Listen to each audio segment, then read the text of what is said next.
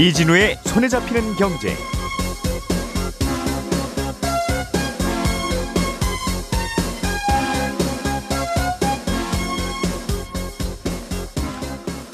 안녕하십니까 이진우입니다.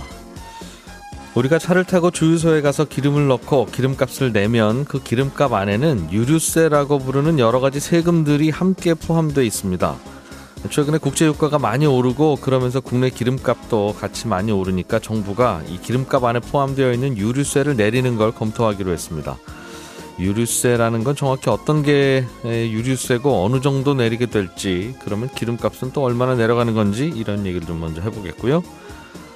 어, 건설회사가 아파트를 지어서 분양할 때 그냥 한 번에 분양하는 게 아니라 한 10년 정도 월세로 살다가 그 일정 기간이 지나면 분양을 받는 민간 임대주택이라는 게 있습니다. 그런데 이런 민간 임대주택이 최근에 여러 가지 규제의 구멍을 틈타서 새로운 편법 분양 방식으로 부각되고 있다는군요. 어떤 구멍들이 있는지 이 내용도 자세하게 들어보, 어, 들여다보겠습니다.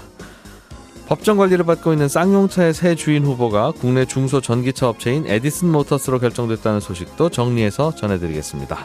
10월 21일 목요일 손에 잡히는 경제 광고 잠깐 듣고 바로 시작하겠습니다. 우리가 알던 사실 그 너머를 날카롭게 들여다봅니다. 평일 아침 7시 5분 김종배의 시선 집중.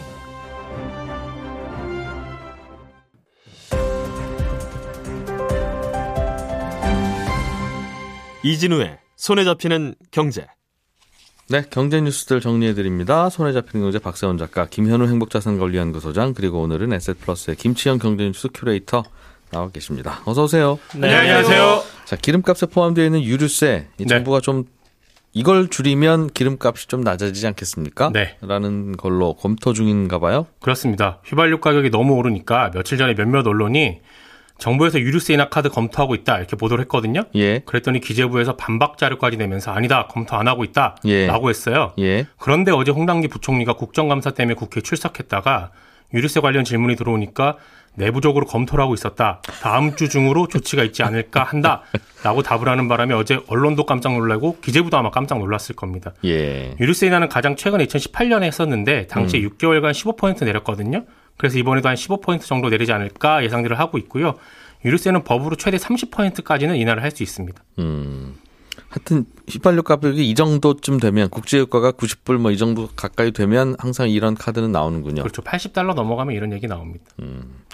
그러면 유류세를 한 15% 깎아주면 휘발유 가격은 얼마나 싸지는 겁니까? 일단 이 유류세 개념부터 설명을 좀 드리면요. 그 유류세라는 건 말 그대로 기름에 붙는 세금이거든요. 예, 그건 알고요. 그렇죠. 예. 휘발유 사면 리터당 대략 820원의 세금이 무조건 붙습니다. 음. 교통환경 에너지세가 529원인데 이걸 기준으로 교통세의 15%가 교육세로 붙고요. 예. 26%가 주행세로 붙습니다. 음. 이거 다 계산하면 746원 정도 되는데 이거는 뭐 다- 전국의 모든 휘발유에서 똑같이 붙이는 그렇습니다. 거고. 예. 그리고 여기에 10% 부가세 붙이면 820원이 세금이에요. 음, 부가세가 휘- 주유소마다 조금씩 다르겠군요. 네, 그렇습니다. 1,500원 받는 곳은 150원. 그렇죠. 뭐 1,200원 받는 곳은 120원 그렇습니다. 이렇게. 예. 근데 내릴 때 세금이 기준이 되는 건 딱 요 820원을 기준으로 내리거든요. 음. 820원에 15%를 내리면 네. 123원 내려가는 겁니다.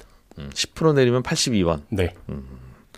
알겠습니다. 그러니까 대략 이것이 한 15% 내리면 뭐 휘발유 값이 리터당 한 100원 정도 떨어지겠구나. 이렇게 네. 이해하면 돼요. 그렇습니다. 검토하겠다고 했으니까 내리겠죠? 검토만 하고 안 내리지는 않겠죠? 그렇습니다. 일단 다음 주에 일단 기재부가 아마 유류세 인하하겠다고 발표를 할 것 같은데 음. 그러면 그 다음 잘, 절차들 밟아야 되거든요. 예. 근데 이게 세금 깎는 일이라서 정부의 다른 부처들하고 협의도 좀 해야 되고요. 음. 시행령도 좀 바꿔야 하고요. 네. 그래서 보통 이럴 때는 이런저런 과정 다 거치면 두세 달 정도 걸리는데 네. 어제 기재부랑 통화하니까 이건 같은 경우는 워낙 사안이 급하니까 절차를 좀 빨리빨리 진행을 할 거다. 예. 그래서 빠르면 기재부가 인하하겠다라고 한 날로부터 2주 정도 후부터 음. 세금이 내려갈 예정입니다. 만약에 예. 다음 주 월요일에 발표하면 빠르면 11월 8일 월요일부터 내려간 세금이 적용되는 셈인데 이 세금은 정유사들이 주유소에 주는 출고 가격에 붙어 있는 거라서 네. 11월 8일부터는 정유사가 주유소에 주는 출고 가격이 내려간다 이렇게 이해하시면 됩니다. 정확히 말하면 주유소가 받아오는 기름이 싸진다는 거죠. 그렇죠. 정확하게는 그걸 주유소 사장님이 에이 난 안 내릴래. 그러면 안 내리는 거죠. 그렇습니다. 아, 그렇기 때문에 예. 내려간다고 해서 휘발유 가격이 무조건 내려가는 건 아닙니다. 음. 왜냐하면 주유소 사장님이 내려간 만큼 그냥 제가 제 마진으로 먹겠습니다라고 얘기하면 말릴 방법이 없습니다. 다만 네. 다만 이게 정부가 의도하는 건 뭐냐면 예. 유류세를 내리면 주유소들끼리 유류세가 내려간 만큼 가격 경쟁을 하지 않겠냐라는 겁니다. 왜냐하면 음. 평소에도 주유소들은 가격 경쟁을 하고 있으니까요. 예. 근데 하, 동네에 예. 주유소가 하나밖에 없다. 예. 가격 경쟁을 따로 할 필요가 없다. 그런 곳은 안 내려갈 거고. 굳이 안 내려도 되는 겁니다. 예. 치열한 곳은 뭐 어차피 지금도 맞은 박하니까 뭐 네. 그러고 있을 것이고. 그렇습니다. 알겠습니다. 기획재정부는 왜 저 유류세 내릴 거라면서요 검토 중이라면서요 하고 보도를 하니까 안 한다고 했다가 네. 장관은 하고 있는 검토하고 있는데요 뭐 이렇게 답한 거 보면 네. 아마도 늘 이런 건 아닌데 유류세 또 내리면 또 비난도 있을 수 있잖아요. 그렇죠. 왜차 있는 사람만 정부 혜택을 주냐 부터 시작해서 네. 차 많이 타고 다니는 사람은 그럼 많이 혜택 받겠네 당등 여러 가지 또 반대가 있을 수 있어서 네. 혹시 보 이럴 때 한번 언론이 기사를 쓰면 네. 반응 한번 보고 네. 별 문제 없네요 지금은 뭐 그러면 이제 하는 걸로 네. 보통 마지막에 그런 단계를 거치는데 이번에도 그런 게 아닌가 하는 생각도 그렇습니다. 근거는 없지만 알겠습니다.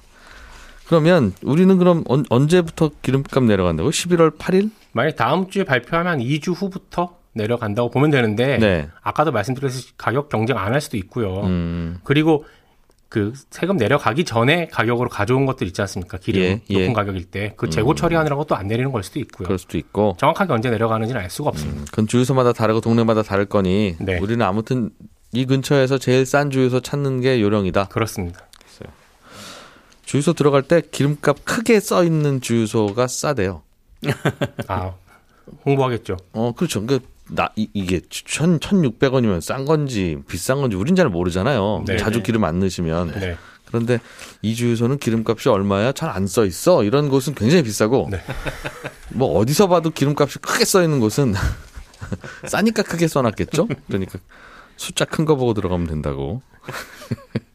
알겠습니다. 어, 다른 대안은 혹시 없냐? 기름값 내릴 때 이러지 말고 네. 그러니까 아예 그냥 기- 그 기름 쿠폰을 주든가. 그러면 뭐 스- 기름값 계산할 때 그거 같이 내면 되니까. 네. 즉 주유소 사장님들이 그 마진을 그냥 가져가 버리는 그런 일은 없지 않겠느냐 하는 네. 고민도 좀 있을 텐데. 가장 좋은 방법은 일단 주유소에서 기름 넣고 영수증 가지고 정부에 제출하면 네. 정부가 유류세 내려간 만큼 다시 돌려주는 게 좋은데 음. 그렇게 하려 그러면 이런저런 과정도 복잡하고요. 예. 또 비용도 들어가고요. 음. 그러다 보니까 그렇게는 못 하고요.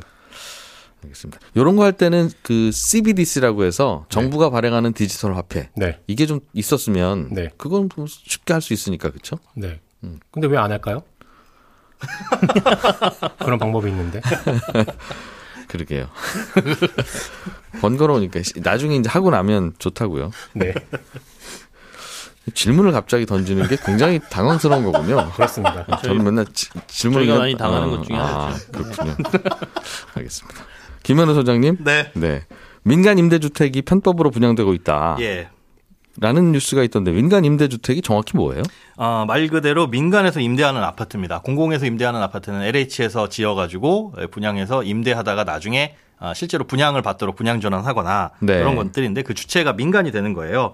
어, 최소 일단 10년 이상은 임대주택으로 활용을 해야 되고 그 네. 이후에 분양을 할지 말지는 뭐 민간이 또 결정을 합니다. 이게 이제 박근혜 정부 때 도입된 그 뉴스테이라는 거 다들 들어보셨을 겁니다. 예. 요 제도가 이제 개편되고 변화해 오면서 조금 세분화됐는데 이게 공공으로부터 지원을 받으면 또 공공 지원 민간 임대라고 해가지고 예. 뭐 세제 혜택이나 용적률 이런 거에 대해서 인센티브를 주고 음. 대신에 아, 입주자에 대한 조건이나 이런 게 조금 까다로워집니다. 네. 근데 그런 공공에서 지원을 아무것도 안 받으면 그냥 건설회사가 알아서 지은 아파트면 네 예. 장기 일반 민간 임대라고 하는데 이거는 어, 지원이 없는 대신 별다른 제약도 없습니다. 음. 여기에 들어가기 위해서는 그냥 만 19세 이상이면 되고 어, 주택 소유를 주택을 갖고 있는지 안 갖고 있는지도 상관없고 음. 어, 그리고 청약 통장도 필요 없습니다. 예. 그러니까 며칠 전에 다뤘었던 청약 시의 거주 요건 요 정도만 어, 따지면 되거든요. 이, 해당 동, 이 동 네 주민이시기만 하면 됩니다. 네 그렇습니다. 예. 뭐 반은 이 동네 주민, 반은 다른 지역, 인접 지역 이렇게 돼, 예, 이렇게 조건만 충족하면은 여기에 들어갈 수가 있습니다. 음, 민간 임대니까 세입자 되는 거네요. 네 그렇습니다. 그러니까 청약 통장도 필요 없겠죠. 내가 집을 사는 게 아니니까. 그렇죠.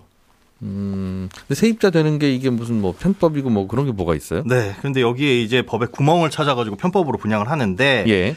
아, 10년 이상 의무로 임대를 한 다음에는 분양을 어떻게 하든 이건 민간 사업자 맘이라고 말씀을 드렸잖아요. 예. 그 분양 조건을 어떻게 정하더라도 상관이 없습니다. 그래서 요즘에 어떤 식으로 분양을 하냐?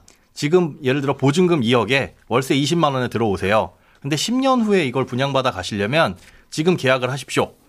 대신 조건은 3억. 그럼 차액이 1억이 생기잖아요.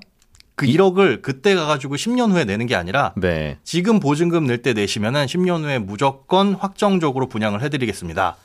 라는 식으로 분양을 하는 겁니다. 사실상 분양을 받는 거죠. 예. 예, 여기까지는 이해가 되시죠? 잘 이해 안 됐어요. 잠깐만요. 네네. 임대 아파트를 줍니다. 보증금 2억에 20만 원 건설을 해서 그게 얼마짜리 아파트인데요? 살려면. 주변의 시세가 예를 들어 뭐 5억이라고 칠게요. 예. 2억에 20짜리 아파트를 분양을 합니다. 네.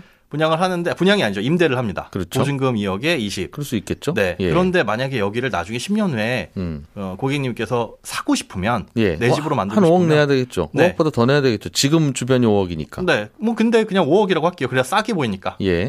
5억을 주시면 됩니다. 그런데 예. 10년 후에 주시는 게 아니라 지금 주세요. 지금 주시면 예. 10년 후엔 무조건 확정적으로 분양을 해드릴게요. 아, 그럼 지금 받을 돈 다 받고 네, 맞습니다. 그러나 월세인 척 하려고 20만 원은 계속 내는 거죠. 그냥 형식적으로 월세는 조금씩 받고 네, 그 대신 돈은 다 받아갔으니까 약속은 10년 후에 지키고 지키고. 그럼 그러면- 분양 그돈 5억 다 낸 분은 네, 아니 돈 다 냈는데 왜 지금 주시지 왜 10년 후에 주세요라고 질문할 텐데 네. 왜 그렇게 하죠? 자, 이점이 있습니다. 이건 내 집이 아니기 때문에 예. 재산세, 뭐 보유세, 취득세 뭐 다다 안 내죠. 종부세도 아. 전혀 문제 없고 그냥 월세 들어가서 사는 거예요. 예. 그런데 10년 후에 살 집을 지금 미리 돈만 내놓고 다만 월세를 부담하면서 어, 주택을 취득한 것과 동일한 효과를 누릴 수가 있고요. 아하. 이걸 또 보유하고 있는 동안에는 예. 전대, 그러니까 남한테 임대를 주거나 예. 아 이것도 이제 회사의 승인을 받아야 돼요. 그런데 음. 그 회사의 승인은 어, 한 달에 한 번씩 내주도록 거기서 어, 공고문에서 정하고 있거나 이거 마음대로거든요. 이것도 뭐 회사가 굳이 승인 안 내줄 이유도 없겠죠. 아 그런데 이제 번거롭긴 하지만. 어, 법률상에는 예. 임의로 하면 안 됩니다. 회사의 승인 없이 전대를 하면 음. 퇴거당할 수 있다라고 되어 있어요. 민간 예. 임대주택 예. 이 저기 법률에. 그런데 그거는 이제 한 달에 한 번씩 승인을 해주겠습니다라고 회사에서 정하면 정하기 나름입니다. 음. 그리고 이 집을 심지어 다른 사람, 다른 세입자를 드릴 수도 있잖아요. 아예 나는 여기서 나가고 예. 어, 다음 세입자 드리세요라고 할 때 보증금이나 집값은 다 내놓은 상태니까 네. 나가는 사람이 일종의 권리금을 더 얹어가지고 받아서 나갈 수가 있습니다. 그러니까 집을 팔고 나가는 거나 마찬가지인 거죠. 예. 근데 이럴 때는 내 게 아니잖아요. 내가 양도세 낼 일도 없네요. 양도세 낼 일도 없고 그걸 받으려다 보니까 현금 거래가 이루어지고 음. 어, 당연히 세금 부분에서는 또 구멍이 생기고요. 그러니까 거기에 들어가는 사람 입장에서는 어쨌든 내가 이 집을 취득하는 데 있어서 지금 시세 비슷한 수준. 그러니까 예. 지금 여기 주변의 시세보다는 낮은 주변의 분양가 그거보다 살짝 높은 수준으로 받을 수 있고 음. 건설사 입장에서는 분양가 상한제 때문에 마음대로 분양을 고분양을 못 하는데 분양을 하는 게 아니라 임대하는 거니까 그렇죠. 보증금을 얼마 받는 거는 규제가 없군요. 없고요. 그리고 거기에 플러스 나중에 분양할 걸 생각해서 약속의 형식으로 돈을 받는 거기 때문에 이것도 뭐 분양가 상한제 대상 자체도 아니고요. 음. 그러다 보니까 이게 지금 분양을 받으신 분들은 그 주변 이 공인중개사 사무소에서 프리미엄이 얹어져서 명의도 변경하기 전에 예, 지금 거래가 되고 있다고 합니다. 그러니까 예를 들면 아파트 시세가 한 10억쯤 되는 동네에서 네. 새로 분양을 하겠습니다라고 하면 11억을 받고 싶은데 정부가 분양가 규제를 하니까 8억만 받으세요라고 하니까 그게 싫으니까 그렇죠. 그러면 10억 전세로 그냥 분양하겠습니다. 네. 분양이 아니죠. 그냥 10억 전세를 놓겠습니다. 놓겠습니다. 라고 해서 10억 받고 네. 나중에 그분들하고는 10년 후에 10년을 가져가세요. 가져가세요. 네. 어, 저희가 추가 잔금 안 받습니다. 그렇습니다. 라고 약정만 하고. 네. 이게 또 뭐가 문제냐면요. 네. 이거는 세입자고 내가 집을 사는 주택담보대출이 아니잖아요. 네. 중도금 대출은 전세 보증금 대출로 진행이 됩니다. 근데 음. 입주하고 나서는 나는 분명히 집주한 집주인한테 준 전세 보증금이기 때문에 네. 전세 보증금 대출로 전환이 가능하거든요. 아하. 개인의 대출로. 그러면 한도 자체가 다르죠. 일반적인 은행에서 전세 보증금 대출은 80%까지 나오니까 음. 이건 이건 내 집을 담보로 하는 주택 담보 대출이 아니고요. 네. 그런 구멍도 있습니다. 저 오히려 전세 대출을 잘해 주니까. 예. 그러니까 집주인이 되는 것보다는 세입자로 남는 게 여러 가지로 유리하도록 제도가 바뀌다 보니 예. 그냥 세입자 될랍니다. 그럼 그렇게 하고 사실상 내 집 마련을 하는 거군요. 그렇습니다. 이 집은 뭐 여러 개를 취득하더라도 취득이 아니죠. 사실 음. 여러 개를 분양받거나 그냥 분양받은 사람한테 피를 얹어서 사더라도 알겠습니다. 예, 주택 수가 늘어나지 않으니까 음. 건설사도 좋고 받는 분도 좋은데 정부만 세금을 못 받고 어 그렇게 해서 각 집을 사실상 장만한 분들도 무주택으로 분류되는. 그렇습니다. 실제로 제대로 분양되는 아파트에 비해서 그 아파트를 분양받으신 분들은 뭔가 상대적인 불이익이 생기는 거고요. 뭔가 지적을 하시면서도 이거는 좋다는 또 메시지도 전해지네요. 이- 이게 구멍이 있으니까 이거는 고쳐야죠. 고쳐야 되는데 네. 일단 HUG에서는 예. 이것도 이 분양가 심사 대상에 포함을 시키겠다라고 하는데 음. 쭉 말씀드렸다시피 사실 낮은 가격에 보증금을 받는 겁니다라고 해버려서 그러니까 분양가 심사를 하고 말고 할 것도 없네요. 없습니다. 분양을 하는 게 아니니까. 예 조금 더 디테일하게 좀 음. 그렇습니다. 개정될 필요가 있습니다. 김치영 큐레이터가 네. 준비해 오신 소식. 쌍용차 우선 협상 대상자로 에디슨 모터스라는 회사가 선정됐네요. 네, 그렇습니다. 쌍용차에 무슨 일이 있길래 이런 이벤트가 있는 거죠? 어, 쌍용차는 지금까지 주인이 두 번 정도 바뀌었었잖아요. 예, 예. 어, 뭐 인도에서도 사가고 그리고 그 전에는 중국에서도 사가고 그런데 인도에서 사간 업체가 사실상 쌍용차를 포기한 상태였기 때문에 음. 지금 이제 매각에 들어간 것이고요. 우선 협상 대상자를 선정 중이었는데 어, 몇 개 업체가 이제 입찰에 들어갔고요. 이 중에 말씀하신 대로 에디슨 모터스 컨소시엄이라는 데가 어, 우선 협상 대상자로 선정이 됐다라는 거고 예. 에디슨 모터스는 국내 전기차 전문 업체고 어, 이 회사가 일단 이렇게 그 우선 협상 대상자로 선정이 되면 이달 말에 뭐 MOU 정도를 작성할 생각 그 계획이고요. 예정이고요. 어, 다음 달 초에 2주간의 실사를 거쳐서 인수대금과 주요 계약 조건에 대한 본계약 협상에 들어갈 예정입니다. 네. 어, 쌍용차는 작년 4월에 법원에 회생 절차 개시 결정 이후에 어, 회생보다는 매각 쪽으로 가보겠다라고 매각 공고를 냈고요. 어, 매각이 이루어지면 이제 회생 쪽으로 가는 거기 때문에 예. 이 부분에 대해서 법원에서 아마도 연장 신청도 가능할 것으로 지금 생각하고 있습니다. 쌍용차는 지금은 누가 어떻게 경영을 해도 계속 앞으로도 적자가 날 것 같고 사- 살아갈 방법이 없으니 그냥 정리하는 게 어떻겠습니까? 라는 네. 고민을 하던 곳인데 네네. 그럼 에디슨 모터스라는 곳에서 그 버릴 거면 우리가 돈 주고 사가겠습니다 한 거잖아요. 사실상 그렇습니다. 네. 음, 여기는 뭐 하는 회사예요? 앞서 말씀드린 것처럼 중견 전기차를 만드는 회사고요.